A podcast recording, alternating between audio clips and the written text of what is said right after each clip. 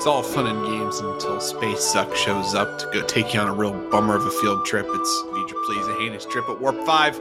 My name is Joseph. It's all fun and games. So you get blown out a fucking hole where the roof used to be and sucked into the cold grip of space. I'm your co host, Peter. Let's not do too much dicking around here, Peter. What did we watch this week? We're into season three, episode 18. Azati Prime first aired March 3rd, 2004. Teleplay by Manny Coto, recently passed. RIP, pour one out. Yes, rest in peace, Manny. Man, how crazy that like this dude just popped up on our radar like three weeks ago and he he died. Died young too, in his sixties. Sad, to, sad to see. Story by Rick Berman, Bran Braga, and Manny Coto, directed by Allan Kroeker. Well, this episode absolutely fucks and it fucks loud. this is amazing. It has been. I had completely forgotten that I could really uh, give a shit about Enterprise and reach the end of an episode cliffhanger and be like, oh man, I like I had to stop myself from watching the next one. I was pissed Yeah. that it was a fucking two parter. I was like, you know, sometimes too, like two parters will like fuck around the first half and like basically waste time, and then the episode starts at about like twenty five minutes in. And this thing, I thought the pacing was really good the entire way through on it. Dare, dare I say, was it was riveting? Yes. Yeah, it was. And, I mean, I've seen it. It's been a while since I've seen it, but I was like you, man. I was like, "Ah, fuck, I want to watch this. Like, let's keep going. like, who uh, was it? Jamie who was like, I just watched all of season three. I just ate it all. I'm like, oh, I remember why. You know what? You're right. I remember. I. She's right. Yeah, And if I it. wasn't on a uh, a deal meal program over here watching Treks on a very set schedule, yeah, man, I, I'd probably have finished off the rest of the fucking season. There's what? How many more to go in uh, season three? Because if we're on 18, there's probably what 26. Yeah, it's correct. Yeah, you're a hop skip away from the the the end of the sky. Yeah, So- so, uh, uh, just at the top, all of the acting in this is good. Every actor actually manages to put in a good performance, uh, especially from your key trio. Right, there's real focus on on them as usual, but they're very effectively used in independently interesting ways throughout the episode and high quality performances. Effects are good. You know, dated, sure Mm, basic absolutely but they Mm. try they put effort in they try to make it work no, there is one. They saved a lot of money on hatchery with the 640 by 480 resolution graphics they were using in that thing. I thought that the visual effects in this are on the better end overall of what we've seen in Enterprise, mm-hmm. with a few key scenes that looked like straight up movie theater grade. Specifically, like the big attack where like Enterprise really gets its ass handed to it at the end. There's a flyby shot before the uh, people get sucked out. It's actually the one where people do get sucked out into space. I think if that was spliced into First Contact, you would not have. Uh, it, it would have looked ab- about the same quality. i mean it's hard to miss that shot right they definitely spent some time I'm on just saying, like the lighting, the textures, like that is a great shot. I mean i still think it looks a little dated it's hard not to look dated when you're 20 years past when you made the damn thing but it still looks good and they put in a lot of effort to make it look good uh the music again sinister dark some synth uh, just the overall tone felt very Battlestar Galactic-y, right? Like Raggedy Edge trying to pull a fucking stunt here. Uh, all the characters are just playing it very straight. Uh, you you buy the tension that's present in all of their conversations. This episode is good, and it is Enterprise firing at all of its cylinders. It's like this is how good this show can be right here. So we pick up. There's several key previous episodes in play, and that's going to sculpt how the plot goes down here, right? Yeah. Uh, if you're going to go into this episode, your mandatory viewing is going to be uh, Hatchery. It's going to be what was the gaslight episode? Yeah, it's going to be the episode where they get the help from the Andorans and Andorians, and they the follow up episode from that when they capture Degra. You need Right. all those. You need the bioweapon episode where they you need Rajiin because that's where that thread starts. Then you need the episode where Space Duck gives them the mission to go back to Detroit because that all gets mentioned.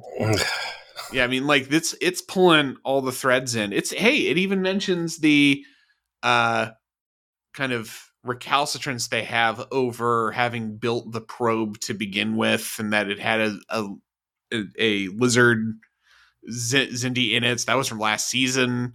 Um, But really, the Degra gaslighting escape room is the, the biggest one here. And I'm so happy that this episode was as good as it was and relied on that escape room episode as much as it did because that escape room episode was already good on its own and it being such a strong resource to this one like that's the power of a good trek episode or even a bad trek episode is if you something down the road can can make a callback to it it really makes it worth the time and, and i appreciate that.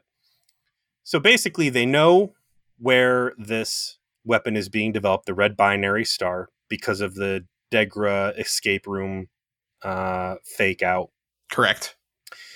they've gotten over to there oh also the uh is it chosen realm? Is that the one where they encounter the space prisoner floating It's around the one the after that. Chosen Realm was the one where the space Al Qaeda shows up. Right. Was it?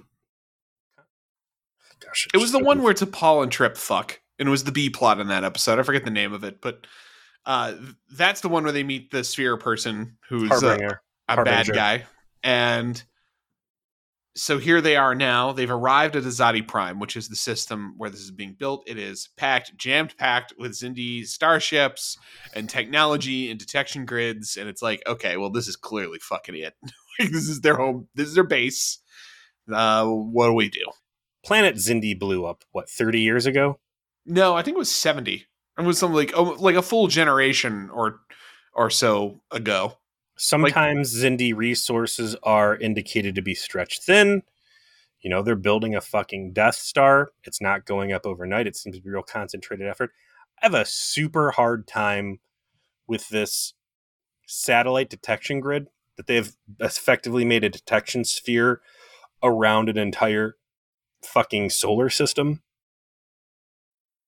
Right? I and that's It's over at least part of it, right? I don't know if it's over the whole solar system, but it's over like where this thing's being built in the surrounding planetoids. it's got to be a lot. How many did she get put a number on how many satellites there were? It's a lot. You're right, but you know, I buy it. Sure, they built detection satellites. There will be bigger plot holes to exploit later on. I'm sitting there and I'm asking myself, like, okay, what is Enterprise's end goal really going to be here, right? Mhm. Uh, and I think to frame this episode accurately, Enterprise knows, Archer knows that he is not going to be able to permanently stop the Xindi. And the short term goal here that they have is to destroy the Death Star now and then run away and tell Earth, hey, we know where they're at. And then it's going to be full on intergalactic war, right? Right, like stop the immediate threat, and then buy yourself the time necessary to build up the forces nec- to to come back and take care of this problem because you know they're trying to exterminate you. the premise has been that Earth got attacked by the probe. Uh, you know, millions of people died. Starfleet recalled all of its ships to basically reinforce Earth. And the only proactive effort that we are aware of at this point is Enterprise, and Enterprise is only out there because Archer said, I have a hunch. Let me take my crew and go investigate. So the question is at what point does it become appropriate for Enterprise to say, like, you know what? we got a good shot at this, start sending fucking help. And the fact that they lay down communication buoys, like sometimes they can talk to to Forrest. Right? Yeah, we've seen that they are able to communicate with them in some fashion. And it was what a three or four month trip. Yeah, it took them weeks just to get to the border, and they've been in the expanse for for months after that. I really think it I, Jesus, at what point, if we want to look at episodes here, should Archer have realistically been like, we got a really good shot at being preemptive on this. Send the fucking cavalry. And I would say, gosh, where would you put it? Which one was the shipment? Well, I think this is the one, personally. Like, until you actually find the fucking thing, you really can't call for help, right? Like, I would say stratagem would have been the right time. And let's pull stratagem up here for a minute. In character universe, Azati Prime is happening January of 2154. And Stratagem, which is when they put Degra in the gaslight uh, escape room, that was December 12th, 2153. So less than a month. But yeah, I, would say, like, listen, uh, we know where this fucking thing is at. Start, send the fucking crews out here because shit's going to get for real, for real. And that's where they're at now hey, we are one starship. We see the bad guys, we see the base, and we cannot fly through this detection grid because all of them will know where we are and they will come gang fuck us. Uh, how how do we do this? Well, luckily for us, Archer was crazy, was baby crazy for an episode in Hatchery and gave us a lot of opportunity to harvest uh, resources from a crashed insectoid ship, which, lo and behold, guess what we got in the cargo hold? Yeah, got ourselves a little insectoid ship, which we're going to use to get through the grid. They hide behind a planetoid that becomes important later. And we do get a shot of Degra with his his guys, you know, toasting with champagne. Yes, we've built a Death Star, but let's not be too cocky because we are murdering people. Um, Degra continues to kind of be on this sort of edge of is he a good guy or bad guy? Is he just pragmatic? Is he just protecting his people that they've tried to paint for him? I really like Degra. Even before they get deeper into this episode, like coming out of Stratagem, which was the real introduction to him as a person, uh, his family, the conflict, he has already gotten to go through a lot of grieving and remorse uh, under the pretense that it you know it was 20 years in the future or whatever and that things had gone south uh, and he further reinforces it. so we know what he is capable of we know that there is a good guy in there somewhere there's at least someone with reason and morality which is you know a, a complex choice for who is essentially your villain right like Degra's trying to exterminate all of humanity. He's well, the bad guy. The, he's the fucking he's reptilians not, are very clear. He's not the, the worst guy. That is the reptilians and the insectoids.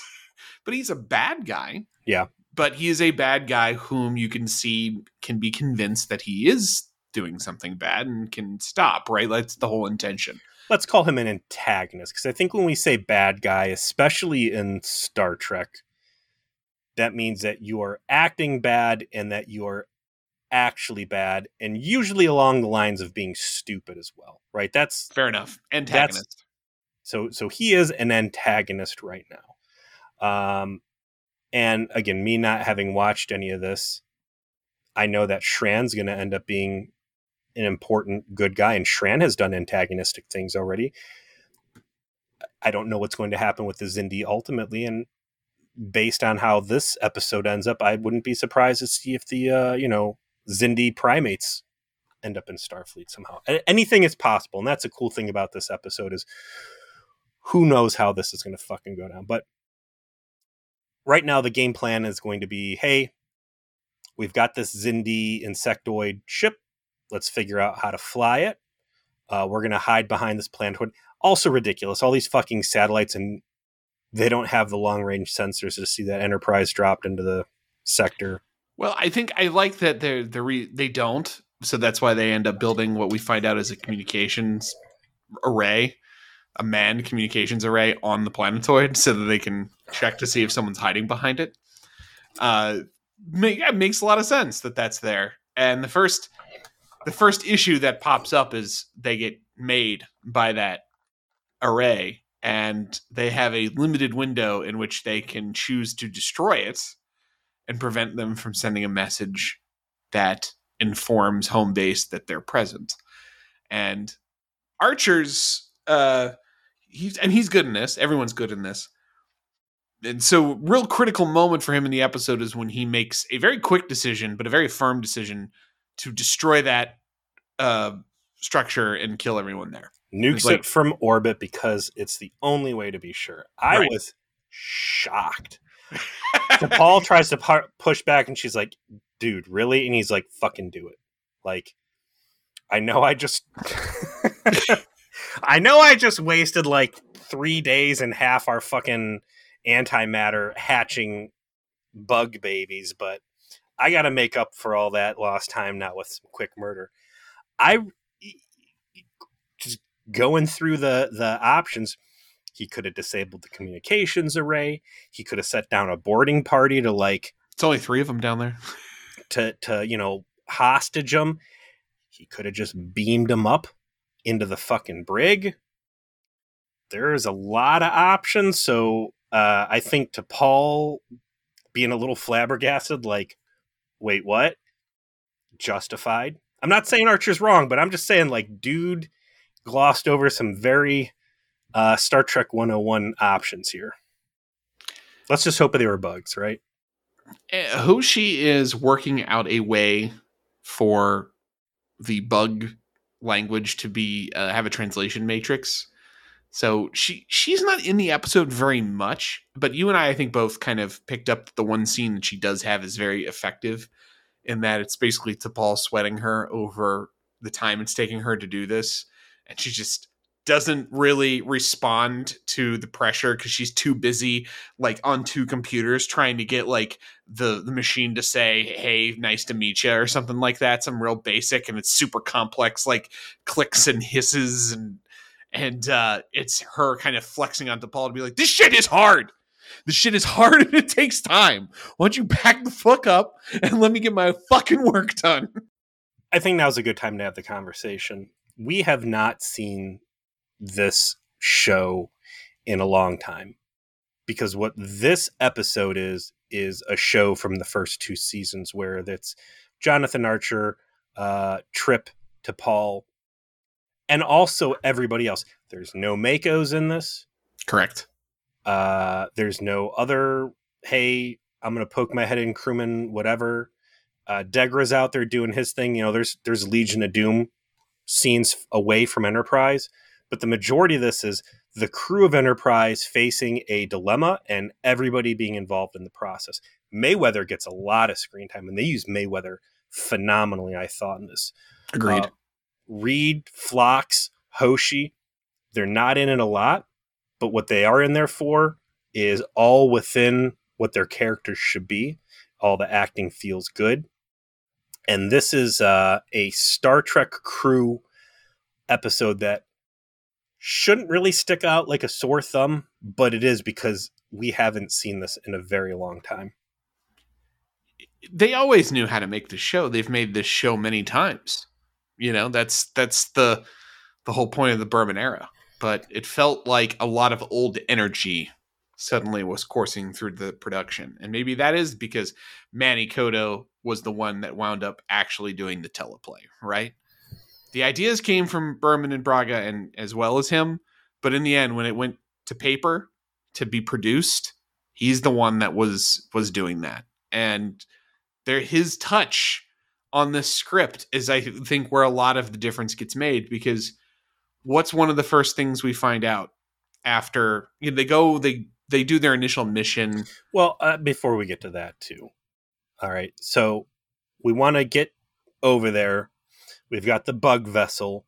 We need to learn how to fly it. That's a big problem. You've got Mayweather and you've got Trip down there trying to figure out how this thing works. It's hard to pilot. Archer will even say later on, like, I think that this ship was designed for someone that has uh, what refractive lenses for eyes. yeah insect like four arms and insect eyes Um, still, the only thing I can fucking focus on is the interior cabin lighting, which is very clearly a light from Home Depot. this wavy fucking three light job that looks like. yeah like, grab the off the shelf stuff when you only get like $600 to build the set and it's infuriating too because this fucking set piece has become such a big deal. Like, couldn't it just been recessed lighting? I, I didn't have to see the fucking lamp from my friend's bathroom. Um, but hey, you know, what if we get made? We got to have the translation matrix. All these concerns, because this is supposed to be a stealth op, right? They're going solid snake on this thing. Mm-hmm. Luckily, they've got this insectoid ship to try and slip through this detection grid unnoticed. Joe, what else they got in that cargo hold? What would have been another great alternative to this insectoid vessel? I'm not remembering what's in there. Oh well, if you go to the Enterprise uh, impound lot, we also happen to have a Suliban cell vessel Oh Jesus! that's small and maneuverable. It has a cloaking device. Didn't they drop that back off at Earth though? They would have they? been. I don't know. Nobody said Okay. jack fucking shit. I would think that if I was Jonathan Archer and I had fucking hypertech cloaking device, things that could just hammer the absolute dog shit out of us, that I would have mentioned it to my boss. And if my boss was also me and had two fucking brain cells, I'd say, You stop doing what you're doing right now. You come home and you give me that goddamn alien UFO. All right, we're gonna the, the United Earth Because I want to make all of my ships fucking invisible, Jonathan. Why? Why? Why else not? Why? Why else would I fucking want it? the the the the new United Earth military industrial complex needs this. We're gonna Area 51 this thing. Also, keep in mind those cell ships are faster than fucking Enterprises too. So I, they've never mentioned this thing after it got used on Planet Warhammer. Uh, which what was that? The one where Reed loses his communicator, but I assume it's still in the fucking cargo hold. So big miss here that they didn't just fu- massive fucking plot hole. And I don't maybe I don't blame Maddie Coto because you didn't even fucking remember the thing too. But I'm sitting there watching him like dick around with this insectoid vessel. I'm like, if you're gonna fly in something that's not Starfleet, like get the good stuff, man. What are you doing? Use that DLC you've been sitting on. Listen, that that item had to be deleted because it was there because of hacks. So, uh, and that was a dupe. That got nerfed. Mayweather and uh, uh, Trip do manage to pilot the ship successfully to the planet. And what they find, of course, is that the Death Star is being built underwater. Badass. Yeah, like what a flex. And Does that mean the Seal World like manatee people are like the bulk labor? it makes sense though they, that they're helping make the fucking thing? And if you want them to help make the fucking thing, it better be underwater. and it's, it's like, where should why should it be underwater? It's where we live, insectoids. we don't have to use repulsor lift to like you know float around and construct this thing. We can just swim up there. Now, what's interesting, and I would have liked it if like the memory alpha had anything worth a shit. Which surprise, it doesn't. And that's again very telling that one of the best episodes we've watched, and there's nothing, fucking No. nothing in this thing. I'm looking at the uh, thumbnail in memory alpha. It's the Death Star sitting in its like cradle underwater, and the water's all green. And I'm like, God, what if that's all just like antifreeze and and fucking industrial blight just It leaking out of not. this poisoning. It is it is not a healthy area. This is an environmental hazard. This is a brownfield waiting to happen. and they get all the way up in it. They're like, make get some scans, get out. And they're like, what if we scan the inside and then leave? and they do it. They like get into traffic and scan everything. And they're like, all right, let's get the fuck out of here. And you see them back in Enterprise, like just cut to the point. Yeah, they were successful. And you get to one of the best scenes in the episode straight away. And that is we piece together that this thing, in fact, has a thermal exhaust port that can, in fact, get up in it. And all it's going to take is a payload of a couple photon torpedoes, blow this bad boy sky high. And that means you can just put a couple on this insectoid ship, get close, blow them up, and that's it. Mission complete. We did yeah, it. Yeah, it's like uh, Call of Duty. Just throw a couple bricks of C4 on the front of your Jeep and just drive back over to that thing. Uh oh. There's a complication. Yeah, that means someone ain't coming back. And Unfortunately, you don't have another sea slug to sit around for a week to grow a a dummy driver to like go suicide run that thing. Which, boy, if that option was levied on the table, wouldn't that be fun? make a quick copy of Mayweather with all of his knowledge and skills. Mm-hmm. What is my purpose? To to fly the suicide bomb. Seriously, you made me just to be a fucking suicide bomber? Yes. Well, you gonna do it or not? So What you want to let the MACOs have it? You want the MACO to be the hero? Come on.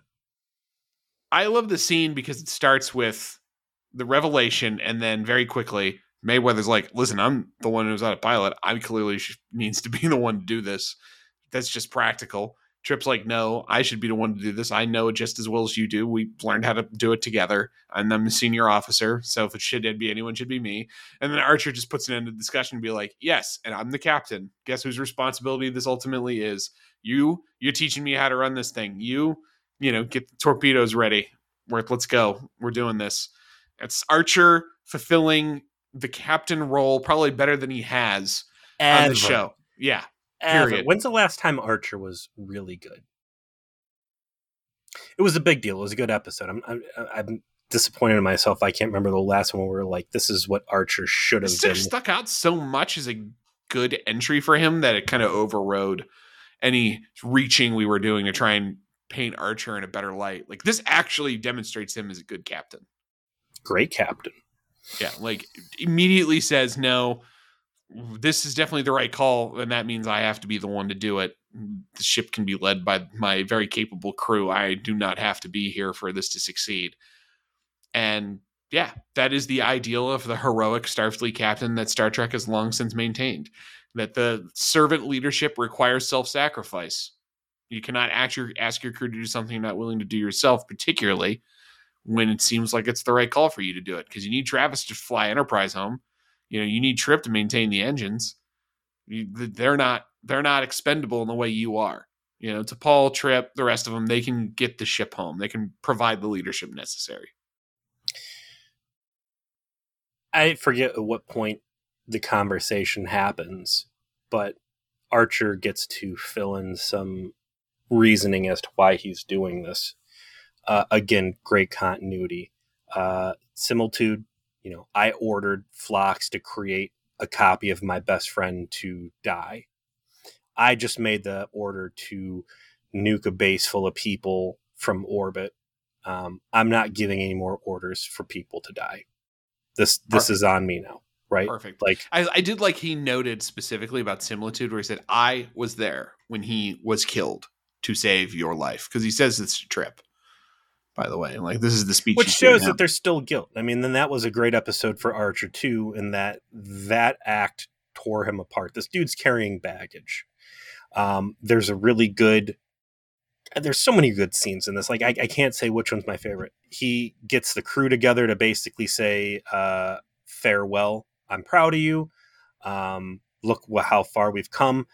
This isn't the reason we're supposed to be out here. We're supposed to be explorers. Hopefully, after this is all done, you guys can get back, you know, back to doing what we're supposed to do, which has only been touched on a few times. Like the first time they encountered the spheres. No, no, they didn't actually, and that was a big miss. There was that. That yeah, that was our headcanon is that he reflected on like, boy, I'd spend two months here, but I can't. We've got too many things to do. uh, but I'm not happy about the role we've been asked to fill here. Um, this is how life is going to go, and, and I'm going to have to go and, and and fucking do my part to to stop this from happening. Uh, you know, of all the people that are going to sit in the seat, nobody is prouder of their crew than I am right now, and that was pretty powerful knowing that, like, you know, what's to come for Archer and the captain's chair of the Enterprise overall followed up by an even better scene, which is T'Pol confronting him in the hallway. Well, in the midst of all this, there is an important revelation. It happens relatively early as the as the farewells go on, and that is he gets in the turbo lift and then he gets plucked out of space and time by S- Space Zuck himself, Agent gets- Daniels. He gets time zucked. Yeah. So time he gets time zucked and he finds himself per Daniels on another ship in another time. Specifically, this is the 26th century. This is 500 years in the future, and they are on the USS Enterprise J. So we end in Picard on the 2401. No, no, no. But but letter wise, so, so the E is G. destroyed, Mhm, the F is destroyed, presumably, mhm. or at least retired. Uh, there's the G. So you got G H I J. So those those three ships better last a long fucking time, man. It's true. The J was at the end of its service life. But they pulled this out of mothballs. the the battle is called uh Procyon 5 that is presently fought out the window. And Daniels explains you Captain Archer, you cannot kill yourself. You cannot go do this. And you suddenly get context for what's going on this season. And that is the future that is supposed to happen is that the Federation, a thing that does not exist yet, but you're critical to making, is going to show up in this part of space when the sphere builders try to emerge into our dimension and wipe out all life in the galaxy. And in doing so, obviously kill the Xindi, but it will be the Federation that is successful here. They will drive the sphere, builders back. And in fact, this very crew is has Xindi members in it. So they become part of the Federation at some point in the future. And your death will prevent that from happening. So you cannot suicide mission on this. That is not an option. And actually, this is probably the best scene Space Zucc has been in because he gets into an argument with him where he's saying, you can go and blow up their shit, their Death Star if you want. They're just going to build another one. You have to go talk to them. This is the most forthright that Time Zucc has been with Archer as well. Um, I mean, this guy has no fucks to give for the space time continuum, contaminating the past or anything else. You know, the Federation. Archer's like, well, you say the Federation, but oh yeah, well that's you, the Vulcans, the Andorians, like um, any, Tellarites, yeah. any uh, any illusion that you as the audience might have that like Archer was going to found the Federation on his own volition. That's right out the fucking window now. Like this dude's just it's a self fulfilling prophecy at this point. After what I, the fucking hookup, I I'm not I won't tell you what the Romulans are when we're stranded on you know the future ruin of Earth, but here this is what the fucking composition of uh The Federation, the Federation is. the government you're going to form. You know, By the way, this is how you make a fucking photon cannon. You know, here you want to know about the Genesis device? Let me tell you about that too. Um, Archer, on the other hand, real close minded. Archer knows how these uh, time pockets work. He went to Detroit where he had a whole adventure and then arrived back in time at the exact moment he was stepping out of uh, the room. It just basically like spun around, right? Mhm. So he knows he could sit there and talk to this guy for fucking two weeks. He's not losing any real time. It, so he has a sense of urgency, which is understandable because he has just consigned himself to die and like he's trying to keep himself psyched up. But he knows he's got the time to bullshit. And unless he has a self annihilation impulse, which we know he likes head injuries, but I don't think he's actually suicidal. right? So the fact he's not willing to indulge uh, or even like spitball ideas with Time Zucc in this moment is kind of silly. And he sticks to his guns with a, a veracity for violence that we've never seen. And it's a big step back, especially after what's the one where he spares the Ouroborals? oh, I know. one- Yeah, he's and hatchery too like part of that certainly was the the the persuasive uh facial yeah. he, He, he was he was on drugs there. He was on hormones. yeah but i still think that you would have seen some degree of like let's try and help him if we can The uh so so him being like no the only option is to suicide kill everything including myself I think it makes sense though because we've already been told from Daniels that none of this is supposed to be happening at all. So he's already got kind of a distrust of him saying what the future is going to be. Like obviously that's mutable. Second, you no one likes to be told they don't have agency. No one likes to be told like no this obvious shot at this you're, you're going to take is not right. Like when he's pretty dedicated to the idea. And third, he's trying to punish himself. So you know he's bought in for that reason as well. yeah He's like he thinks he deserves to die, so he's trying to to make it happen.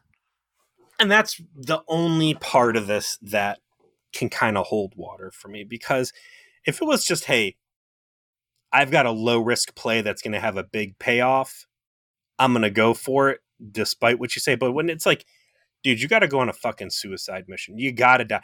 And I'm telling you, do not do that thing. There are other options that, that you need to explore. Um, I did like that. Well, I don't know if I like it. So, in the temporal Cold War, there is Time Zucc and whatever version of the Federation or Time Cops he represents. There is Mister X, who has been um, puppeting the Suliban. Correct. Uh, and then the interphasic extraplanar, the, the sphere builders. Correct. Inserted themselves after the fact. And that's what's thrown Time Zucc through a loop is that this was just supposed to be Mr. X and the Suliban that he was dealing with, and then the sphere builders came in out of nowhere and because they exist in another plane of existence, the things that they're doing are not in linear in time in the same way that you would expect, right? The the the timeline is being kind of mutating around having to deal with them. And so they're showing up in the 22nd century and the 26th century or 27th century. So basically we liked the temporal Cold War plot of season one and season two, but we wanted to uh, make it more dangerous. So we dogpiled sphere builders ultimately into that temporal Cold War. Um, it's cool. Uh, I like the the the little bit of time they spend on the uh, J. Ultimately, it's a tease because they're just in some bullshit observation deck. You don't get to see bridge or uniforms or anything else that you want to see as a Star Trek fan, which for Berman area, that's a real uh, blue ball move. Can't even have just one crappy thing with like a Holiday Inn Express name tag there or whatever. Yeah, but in the end, Time looks like, just think it over. Uh, here's a little memento. One of the crew members on this ship is a Xindi primate, and this is his, you know, fucking family heirloom pog. This is a slammer. This is an important one the Please go for good money on eBay. I'm I'm going to give it to you. You know, this is how much we trust you. T'Pol then has his the scene you were referencing before with Archer when he gets back from this, which I think is why it's important because she's suddenly like, "You shouldn't go do this. You, we should study this. Time travel is real." She's copping to that finally at last after three seasons. Being stuck in fucking Detroit with uh, fast food subplots has disabused me of the notion that time travel isn't real. And as the scene goes on, we finally see a turn in T'Pol. And again, Jolene Blalock does a great job in this episode. And this is kind of where that starts. And that is, she just blurts out to Archer, I don't want you to die. I don't want you to die. That's the reason why I don't want you to go to on this mission. It is very emotional, very to the point. There's emotion in her voice, there's emotion in her expression. And Archer like catches like how odd that is that that has just happened, right? Like you are you're you're, you're just actually concerned, right? And it broke through all of your Vulcan conditioning you know, and so one way for Archer to look at it, another way for Archer to look at that is saying, "You should not have had that emotional outburst. Um, you might be going space crazy, and I don't know if I should be leaving my ship in your hands if you are the one who's taking turn eating crazy pills this episode. So maybe you just really care about me so much that it surpassed your logical uh, hardwiring. And because I'm a egotist, I'm gonna choose to believe that's the truth. But more realistically, I, I think you are in a bad place and that you are mentally unwell. And I, I don't know, you've been sick a lot this these past three years. Maybe you need to go in the decontamination room and I should leave Trip in charge. She's not able to talk him down. And and I, I do like that. She's like, listen, I guess she doesn't say, you know, it's illogical, but like this feels bad, this feels awful. You've even had Time Zucc tell you this is not the thing to do. Can we please just discuss alternatives? Archer is not going to be convinced. He then has the speech where he talks about you know, I've caused a lot of people to die. It's my turn. Is that with who's that with? Uh, Mayweather. I think that's with Trip. Oh, is it? No, it is with Mayweather. You're right. It is Yeah. with Mayweather because Mayweather is the only one who has balls to ask. He said he's well used in this episode where he's like, "All the people on this ship, we got backups. We don't. We don't have another captain. Why are you doing this? Like, boss, what's up? It's my only chance to ask this question, right? Like, You're why my new are you space dad. Yes, and he goes, well, signed death warrants, man. Like I, I gotta, I gotta take my turn, turn at it. That's just what's just, and I think it, it's it's good for Archer's character. It actually makes you care about what his decision making, what he's doing. I got to do it for action, Grandpa. before he dies of autoerotic asphyxiation. No, wait, that was Yeah. the other one. Uh, the he he sets off on the mission, and at this point, we have kind of two parallel paths. One on Enterprise, one what happens to Archer.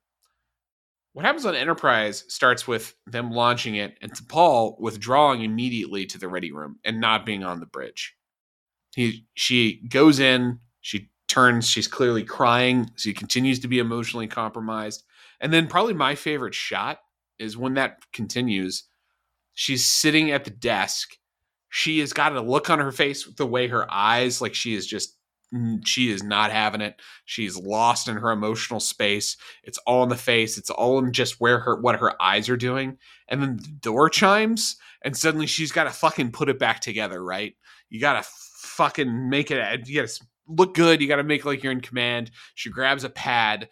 Her facial expression completely changes. Like she like physically tightens it and kind of like moves her head and then beckons them to enter. And it's like that was hard to do and you did it, you know? Conveyed that without a word.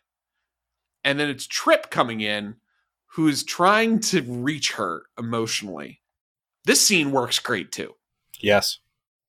I mean, these two have more chemistry and emotional maturity together as characters and actors than seven seasons of everyone on Voyager, beginning and end.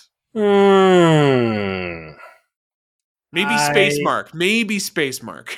Are we talking relationships only? yes. Well, I mean, that's a very shallow pool. All right. Again, Voyager. What are the big uh, pairings you had? Neelix and Kes, uh, Tom and B'Elanna, which was so fucking. I was thinking about B'Elanna as a character this morning. Like, I'm putting her in my top three. Like, I really, really like that character by the end.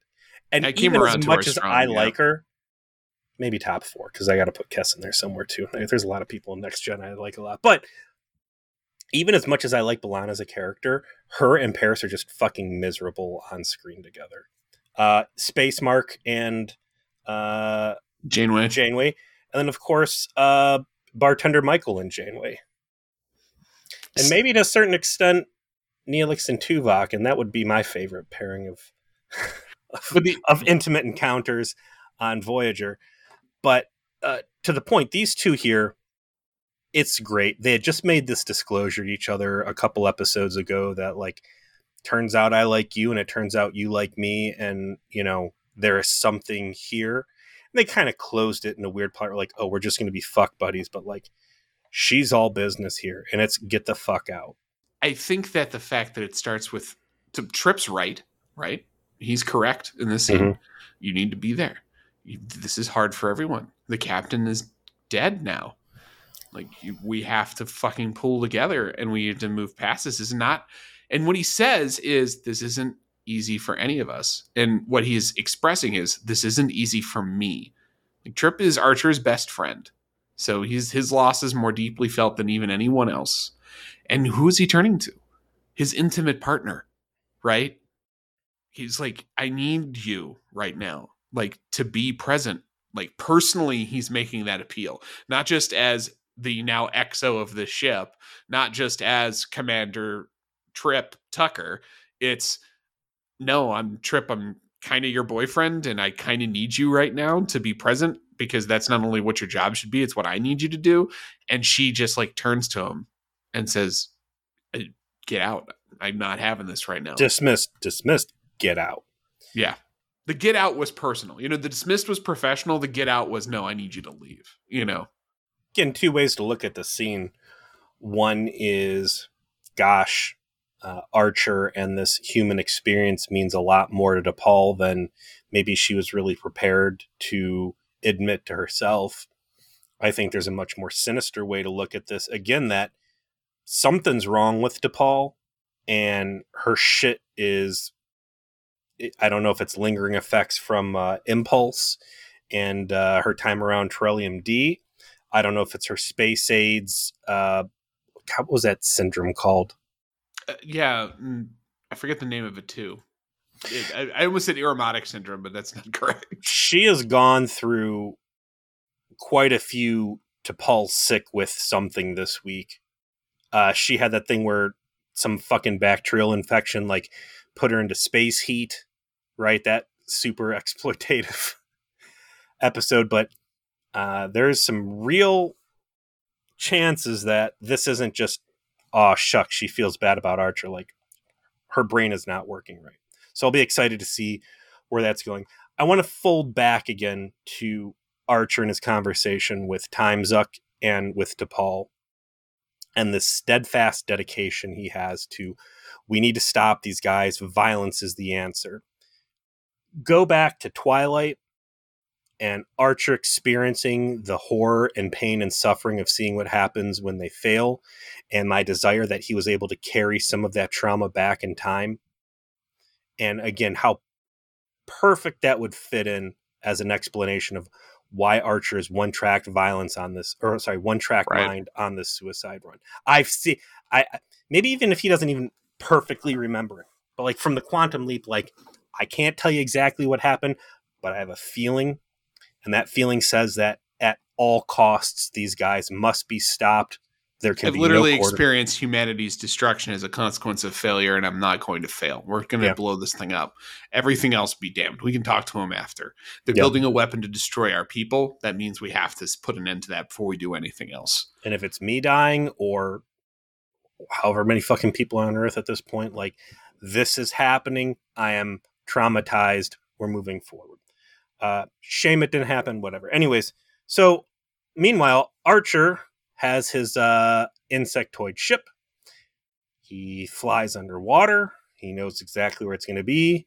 He comes up on the coordinates. There's a space cradle, but what's not there is the Death Star. Moops. It has been moved because they knew they had it been made. Because guess what? Because they blew up the communications array and put them into a security alert and so they pull him over, and uh, no, we, when we next don't. they start shooting at him. The patrol comes along, start laying shots on him. Archer's getting knocked around the cabin. Doesn't look good. Archer dies, but lucky for Archer, he's been a good boy. He goes to heaven. Goes, he goes to head wound heaven. I was going to say, like, little do they know. They think they think they're torturing him, right? They've got him chained up. Skip right past the pearly gates of St. Peter, and he goes right to heaven. And boy, let me tell you, if you were to sit there and say two episodes ago, uh, what do you think Archer's top jack off fantasy would be? It would be his arms shackled above his head in a room full of baddies, low sexy lights with some fucking shadowy grids across his uh, his face as everyone in the room takes turns punching him in the face, head, and neck area. Over and over and over again. You can tell it's getting him hard because he he's got that he's got that sexual energy in his eyes as he starts telling Dolim, who's the uh, the head uh, uh, Xindi uh, reptilian. Oh, you know what we eat on our planet? Fucking reptiles. Reptiles used to be king shits. Then a comet came around, us humans took over, and then we became the dominant species. Now we fucking eat you. That's what I do. I eat turtle soup in San Francisco. Hit me again. Hit me again so I can come right on your face. Hit me again. I thought that the turtle soup was a little too. What was too far when he's like, what took me like legit took me out of things. They're like, tell us where everybody is and how many ships has Earth sent. Like, you know, it's the same interrogation he's been through like three times at this point. Yeah, he starts telling the story about like, you know, oh, I'm to tell you about the dinosaurs, and they're like, oh gosh, I want to hear about the dinosaur. Oh, you the dinosaurs, they suck, they fucking died. Little do you know, Archer, dummy, the most fucking advanced species in the galaxy is actually the dinosaur people of Voyager. You fucking idiot.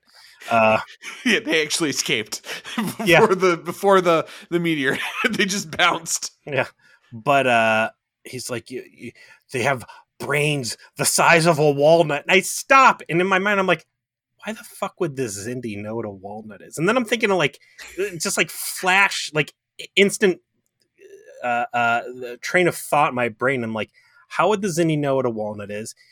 Clearly, there must be a universal translator in this room somewhere, right? Because Mhm. he can't speak Xindi. So it's like walnut, a known quantity, where they could be like, oh, well, walnut's the size of a Miklock in Xindi, so he heard Miklock. Like, and but then he says it right after. right, like they, they- he realizes what he said was so fucking stupid. He's like, oh, so that felt like a page right out of the Orville, right? Like yeah, yeah. I'm gonna lay the sick burn on it. I'm like, uh, uh, hold on, I gotta explain the joke real quick. I love and it. Like size of a walnut. It's really small. Uh, You don't know what a walnut is? It's really small. Okay, well, I'm gonna punch you in the face for that after all. Eventually, he manages to antagonize this guy enough that he threatens his ship, and they get into negotiation stage. And he says he's willing to talk, but only to Degra. And the way that he convinces Degra to talk to him is to tell him the name of his third child. And this gets his attention. He comes to talk. He says he's only going to talk to him alone. And we find out Degra's third child did not survive to be born. And this was a clearly extraordinarily intimate detail that he has that Degra apparently has never told anybody. And he obviously asks, like, how do you know that? And he goes, I'm not, not at the time for me to tell you I tortured you, pal, and then wiped your memory. I don't think that's the way to uh, trust conversation, but uh, clearly we should chit chat. Meanwhile, over on Enterprise, it's been too long. There was no big boom. There's been no contact from Archer. Um, things are not looking good. Maybe we need to start taking actions. Unfortunately, uh, T'Pol's not in a mind space where she is looking at the big picture right now. She's hyper focused on Archer, the grief. Maybe he got captured. Maybe I can fly in there with a shuttle pod and try to use diplomacy. Uh, like the only thing she says that's kind of reasonable is like maybe the fact I'm Vulcan will give me negotiation leverage that you as humans don't. And Trip does a pretty good job of like shooting down all her ideas and poking holes, and she's basically a bitch to him. Like, you know, he's like, "Uh, what are we supposed to do? Just fly in there with, you know, everybody on the ship is supposed to go in there one at a time on shuttles? No, clearly there'll only be one shuttle after I'm gone. Like, again, she is not in a good place. And to the point where Trip has to uh, grab her by the, the the female depowering spot, which is Hits her in the weak full- point. Yeah. hits her right in the weak point to try and prevent her from getting onto the ship. She she reacts almost violently to being accosted. Uh, she is Almost if he didn't hit her in the fucking stunner, give her the the girl stunner. I mean, he might have gotten popped on the neck before she has a chance to get on the shuttle pod. However, it becomes apparent that uh, the jig is up, and a uh, a boot party's flying over there to go start some shit. they get into a tragic fight. Um, the the Xindi ships that have come for them outnumber them, out outfight them, and we see Enterprise get the shit kicked out of it in a way that we never have. Uh, they are taking broadsides, pieces of the hull are flying off, all the IEDs are going off on the bridge and all the places you see on the ship. As we started our conversation about this episode, you get a great FX shot where like a massive phaser blast hits the uh the the top part of the the saucer piece of the hull comes off and three dudes get sucked out into space dead. I mean it is a bad time. Bodies are starting to stack up. The ship is on the raggedy edge of possibly exploding. Um the the archer stuff wraps up with Degra being partially convinced to hear Archer out the other primate counselor being brought in, the arboreal counselor being brought in. Part of that too is the closing of Archer and his one on one is like, you got to trust me. Yeah, here's the, the. Xindi. Yeah, here's the Xindi thing I got, and it's from the future. There's a there's a Pog slammer. It's a good one. Mhm. uh, on on my arm pocket. He's like in my right pocket. Get that out, and it's like He picked Dude, the right right pocket. You've got, like- there's like four of them there. forty pockets on your jumpsuit. Twenty on the left side, twenty on the right side. There's a lot of perfect lineups of fate, like that. Archer would just so happen be able to get an audience effectively in front of the right people because he tried to kill them and ultimately failed. and would have the opportunity to talk to Degra, and then Degra would know the exact right pocket he was talking about. Like, wow, just a what if after what if. He goes, hey, quantum date that thing. You'll see that my talk about the future is right because he, he's telling the entire thing that Time Zucc told him. You guys are getting jerked on the entire basis of this war, and that was something that was missing from uh, uh stratagem. Was at no point did Archer say, "Why the fuck are you doing this? Who's telling you this shit? What did they tell you?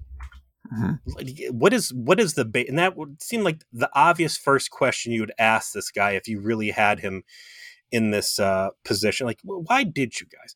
And finally, it comes out here through Times Up. Like, you're you're being lied to. You're being played. Uh, space jelly is gonna fuck the entire solar, this entire quadrant up, galaxy up. It's gonna start with Xindi, and uh, you know we need to back off this. Also, the reptiles and the insectoids are fucking jerk faces after all, and they need to go. It's just enough for you to buy it, right? Like the Xindi don't accept Archer's every word. They're skeptical. They interrogate him. They question him, but he does enough to convince them that there's something to what he's saying. the other primate had like the best line. He's like, "Oh, so you want fucking peace and like this open dialogue only after you came here to fucking blow us all up and failed? Like fat chance, motherfucker." Right. It's exactly if he didn't respond that way, it wouldn't be credible. So it's like correct. Like you can't just have him believe him. He has to be suspicious. This has to be something that we take time to make this turn that they obviously have been foreshadowing for most of the season, right? Like that the You're telling me that you just wanted to come by here and chat and just get your face punched over and over again, like like you just wanted that to happen? Yeah, that's exactly. Yeah, Look at my pants. Look at my pants. I travel the galaxy for new aliens to give me head wounds. That thing, that's not a tail sticking out of the front of me. That's not supposed to normally be there. I'm really enjoying this. In fact, if you wouldn't mind punching me across the jaw right now. Also, props to the makeup department because for the first time, Archer getting his fucking face punched a million times, like, looks legit. Yeah, it looks like it actually beat him up. He looks pretty bad. But he, he eventually convinces the we'll call him the warm blooded counselors present The That good he sh- guys. he, that he should get a chance to speak to the council. Uh, Dolim, the the uh, head lizard, comes in and is like, "I find your found your ship and I'm presently blowing it up. Fuck you, fuck you, fuck you." Before that, though, also, uh, there's a big revelation that Operation Detroit was Black Ops. Yes, that, the they council had voted not to go with the bioweapon, the T virus. We're, we're led to believe that the sphere builder benefactor that is uh, sponsoring and, and puppeting the Xindi is a lady, and has some mastery over time. and that That that's straight up indicated. I, Like I know, but it's like the council voted against uh, T virus. Yes, so uh, basically the reptilians and probably the insectoids are being treacherous and going behind our back. And then the fucking guy is like, "Well, if you were going to go behind the counselor's back, um, doing it in the past would be a good way to hide that." It's like, uh, y- yeah, or any other fucking planetoid extravagant. yeah. asteroid, space station, just a fucking ship I mean, they did need- around. they did need to get human DNA. That was part of what they why they need to go to Earth. So going to Earth in the past is a lot less uh, suspicious than going to Earth now. I, again, it's just a piece of dialogue that's kind of like, yes, would you all going back in time is a good place to hide your secret research lab. Would you like to also tell me that air is good to breathe? Like, we're this is some real fuck. Um, but but as you said, the episode ends ultimately on Enterprise in the midst of getting the shit kicked out of it, and just cut the black. Pick up next week. It's still going. This is still happening. Archer has co-opted a healthy chunk of the Xindi upper leadership. It seems like he's got a real shot to get in front of them and, and make his plea. Also, too, man, like the entire time, especially with Enterprise getting fucking absolutely hammered, I'm like, clearly this is a point where fucking Shran's gonna, you know, pop out of the side hatch and like even the fucking fight up and and you know, they haven't really had a lot of good interactions in uh, the Delphic Expanse. You look at the first two seasons, and there's a lot of like Enterprise doing good, Voyager too. Like, oh, you know, look at all these people we've helped along the way, and like at any point, you're gonna have this ragtag armada of people to help you. That hasn't really happened in the Delphic Expanse at all. You've got No. kind of good relations with Shran, more or less, but other than that, like You've met no one useful to your space cowboys. Maybe a fucking the posse will show up with like fish bowls over their head, like shooting their fucking guns. They're like orcs from 40k. All of their technology works because they believe in it. And I guess like what the the telepath, the spice dealer. These are these are who they've got. not Yeah, not the- enough. The the spice dealer, but not the trader. Uh, Rajiin. I guess that could have been the ace in the hole that somehow she could have done something to sabotage one of the ships. Again, real miss that she doesn't get to be in the um, the series anymore because I thought she was pretty cool. But yeah, uh, Count Fuckface for whatever God, man, if that guy like did like unleashed a psychic storm or something, that'd be cool. But so yeah, Enterprise ends up in a real bad spot. Archer's right where he wants to be, and it's being tortured with mostly head punches. Uh, and again, Degra comes out of this as a great contender for uh, guest star reoccurring character. Yeah, he he treats what's going on with a amount of gravitas in his performance that had to be hard to capture, right? Like what a complex set of motivations. Like I feel like I have to do this because I have evidence that my race will be destroyed if I don't, but I'm I'm working on weapons that'll blow up billions and working with people I don't trust. Now I've got this human who's shown up. Now maybe I need to trust him, but wait a second, I've been previously convinced that he's my enemy. That's a lot to give to a Morally, I don't want to be doing what I'm doing. Uh, What Yeah. he said, he came from a, a role in education, right? So like. This dude wasn't just a fucking weapons maker that struck big and you know they, they decided to go with him. Like he left a peaceful profession to work on a weapon of mass destruction and is fundamentally not okay with it. So, um, and again, everybody should have the fucking emotional baggage. Like, we had our own planet until, uh, you know, the fucking insectoids and the uh, reptiles blew it up and ruined it for all of us. And now hearing that they're going behind our back, and like lots of emotions for these guys. What are we watching next week, man? I'm ready for it already. I want to get to it. All right. After this, we're going to go into uh, season three, episode 19 Damage. I almost don't want to read the, the, what the fucking capsule is going to be because I don't want to spoil anything for myself. Uh, how about this? I'll read it. Uh, the Enterprise crew must cope with devastating damage uh, to the ship, and I'll just leave it there. So they obviously they survive. Everybody doesn't fucking die. Yeah, the show continues, but other than that, yeah. God, what know- if that was the send off? It's like you know we're gonna get a bunch of new crew members because we just, we don't feel like this Hoshi Mayweather characters are working in Reed to a certain extent. So we're gonna use we're just gonna Mayweather was one of those bodies? Like, oh no. we're gonna have the gumption we didn't have to fucking kill off uh, Garrett Wang and and uh, fucking Harry Kim, and we're just we're gonna really clean house. That would have been a hell of a way to fucking send them off, though. Like It's true. Big old massive attack just vaporizes one of them. we know you're really set some stakes, right? Like we damn. know that we've killed Tasha Yar, and we know that we've killed uh, Kes more or less, and whoever the fuck died in Deep Space Nine. But did you know we've got the balls to kill three of the main bridge crew in one attack? I would have liked it if they'd killed Reed and then like straight up replaced him with Major Hayes after last week when he's like has to or two weeks ago when they did the insectoid episode.